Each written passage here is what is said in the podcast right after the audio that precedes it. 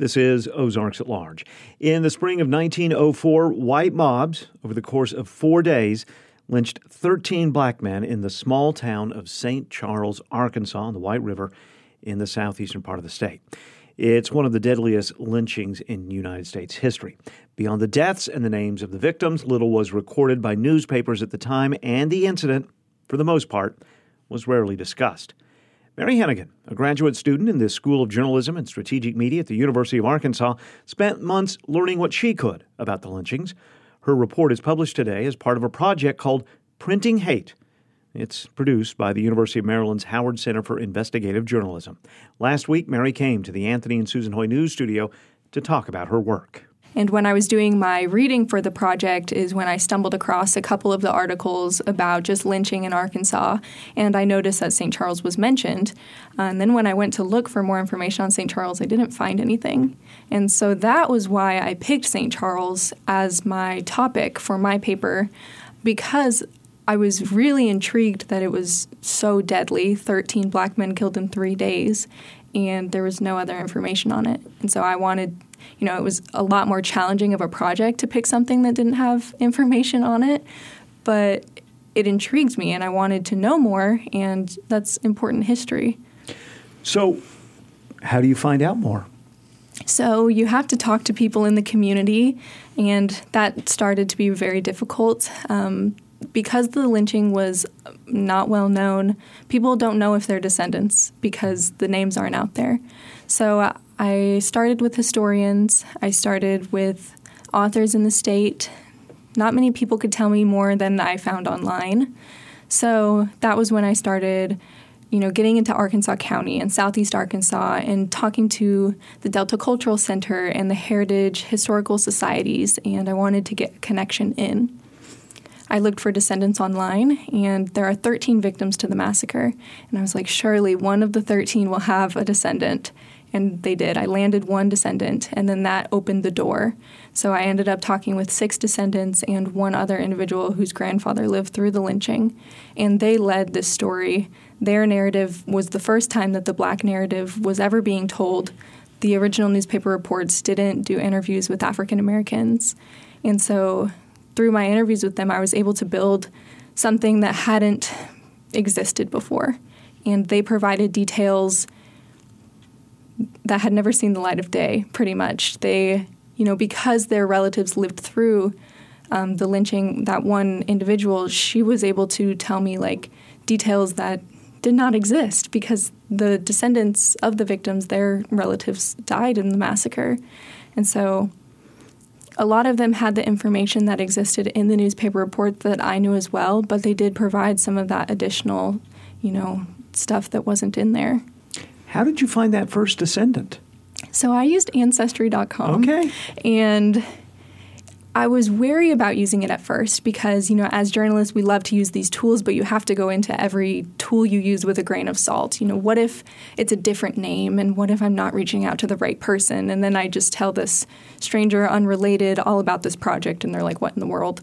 Um, but I was very lucky to find a descendant of one of the victims and She's actually a descendant of three of the victims because they were related.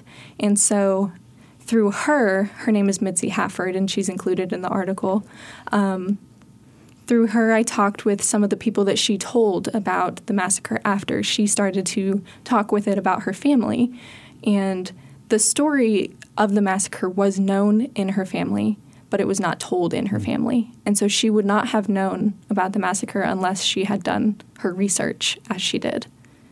Did you find as you as you talked to other descendants of those who were murdered, did you find that they were at all reluctant to talk about it? So, yeah, um, you know, silence in that community is pretty common because you don't want to spread that fear. You don't want to be, you know, some, an elder in your family and telling the next generation about these horrifying things. You want your children or your grandchildren to grow up in a nice environment. So that was something that I found in the articles. And also, people who still had relatives there were a little wary to share this information because they were worried about their safety. And still? Yes. Wow. And so, as a journalist, you know, one of our goals is to minimize harm. And so that was always something I had to keep in mind when I'm sharing these very sensitive topic, you know, their talks with me were, we talked for a very long time and they shared some really deep information with me. And I didn't want to exploit their stories. I wasn't doing this for anything but to get the story out there. And so I really had to keep in mind how to keep them and their relatives safe. Did you think also about the fact that, I mean, you're a fair complected right human I'm, being i mean yes that was you know something that was in my mind the whole time. I'm a young white woman. Um, i'm still getting into my journalism career and so i went into every interview you know even if someone outside of my age demographic i go into the interview just thinking different. And so in this case you know um, no one looked like me. And I just went into every interview objective, educated, and I wanted to make them feel comfortable. You know, people love to talk about uncomfortable. They use that word all the time when you have to talk about race. But for me, you know, this story was so important and the history wasn't out there. I was just having a conversation with these people, and it was an important conversation. Face to face conversations? Um, so I met with one source in St. Charles, um, whose grandfather lived through the massacre. Her name was Janice Streeter, and she took me around the town, showed me, you know, what may have been there at the time. A lot of those things no longer exist. New highways kind of changed the town as well. Um, that was the only person I got to meet face to face, and also um, the Delta Cultural Center museum curator I met with as well. And that's in Helena, West Helena. Yes. Yeah. What's St. Charles like? It's on the White River. It's in southeast Arkansas. Yeah. So St. Charles is a pretty small town, about two or three hundred population. When we were out there, there wasn't a lot of noise, no people walking around, anything like that. Not a stoplight in town, no gas station. Um, it's on the White River, but not much goes on at the White River that I saw. there is an open water access where the ferry would have passed through in 1904. Um, but other than that, you know, there's not much. There's rural farmland. Uh, cotton, rice, soybeans are popular there. Duck hunting is popular as well, but that's about it.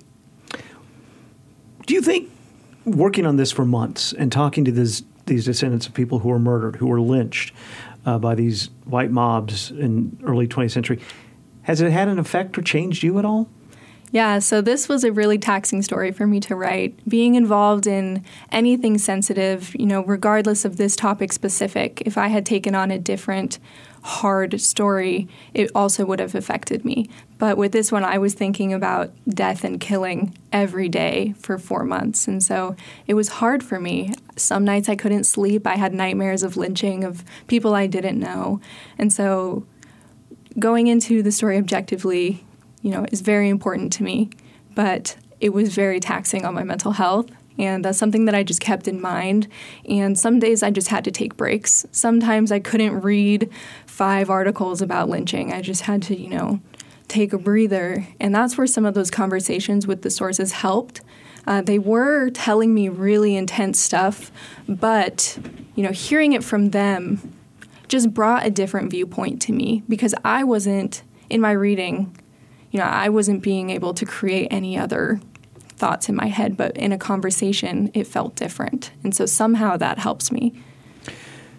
What's the challenge for you when you're trying to piece together what you can from an incident that happened 100 and almost 120 years ago? Yeah, so you know, a lot of erasure happened with this story. There was a lot of stuff that wasn't included in the newspaper articles in the first place. State historians told me that they think that the press just didn't bother to get the information. They just didn't think it was.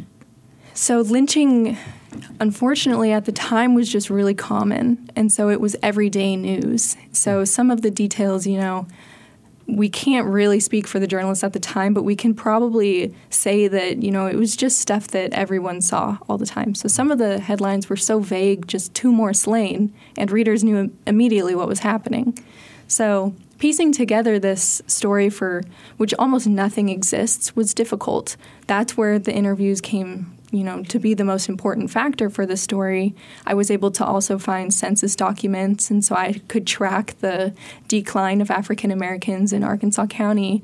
And you know, I mentioned the erasure that happened with the newspaper articles, with the population decrease, and then also with significant black gathering places. So they had a church in 1904 called the Hopewell Church. No longer exists today. The cemetery that was behind it is still there with many grave sites of victims, um, descendants of the victims. But you know, those it's not well maintained. The headstones are torn apart and then pieced together with others that aren't their own. Um, a significant high school that was built in the 1940s no longer exists. Um, so, just a lot of stuff that would have helped years and years mm-hmm. ago no longer exists today. Where can we read your article? You can find my article at Capital News Service for the Howard Center for Investigative Journalism. It's part of a project called Printing Hate, where we looked at newspaper coverage of lynchings across the nation. Mary, thank you so much for your time. Thank you. Mary Hennigan is a graduate student in the School of Journalism and Strategic Media at the University of Arkansas, and her work about the St. Charles lynchings of 1904 is part of the project Printing Hate. It's from the University of Maryland's Howard Center for Investigative Journalism. You can read more at lynching.cnsmaryland.org. We also have a link to her story at ozarksatlarge.com.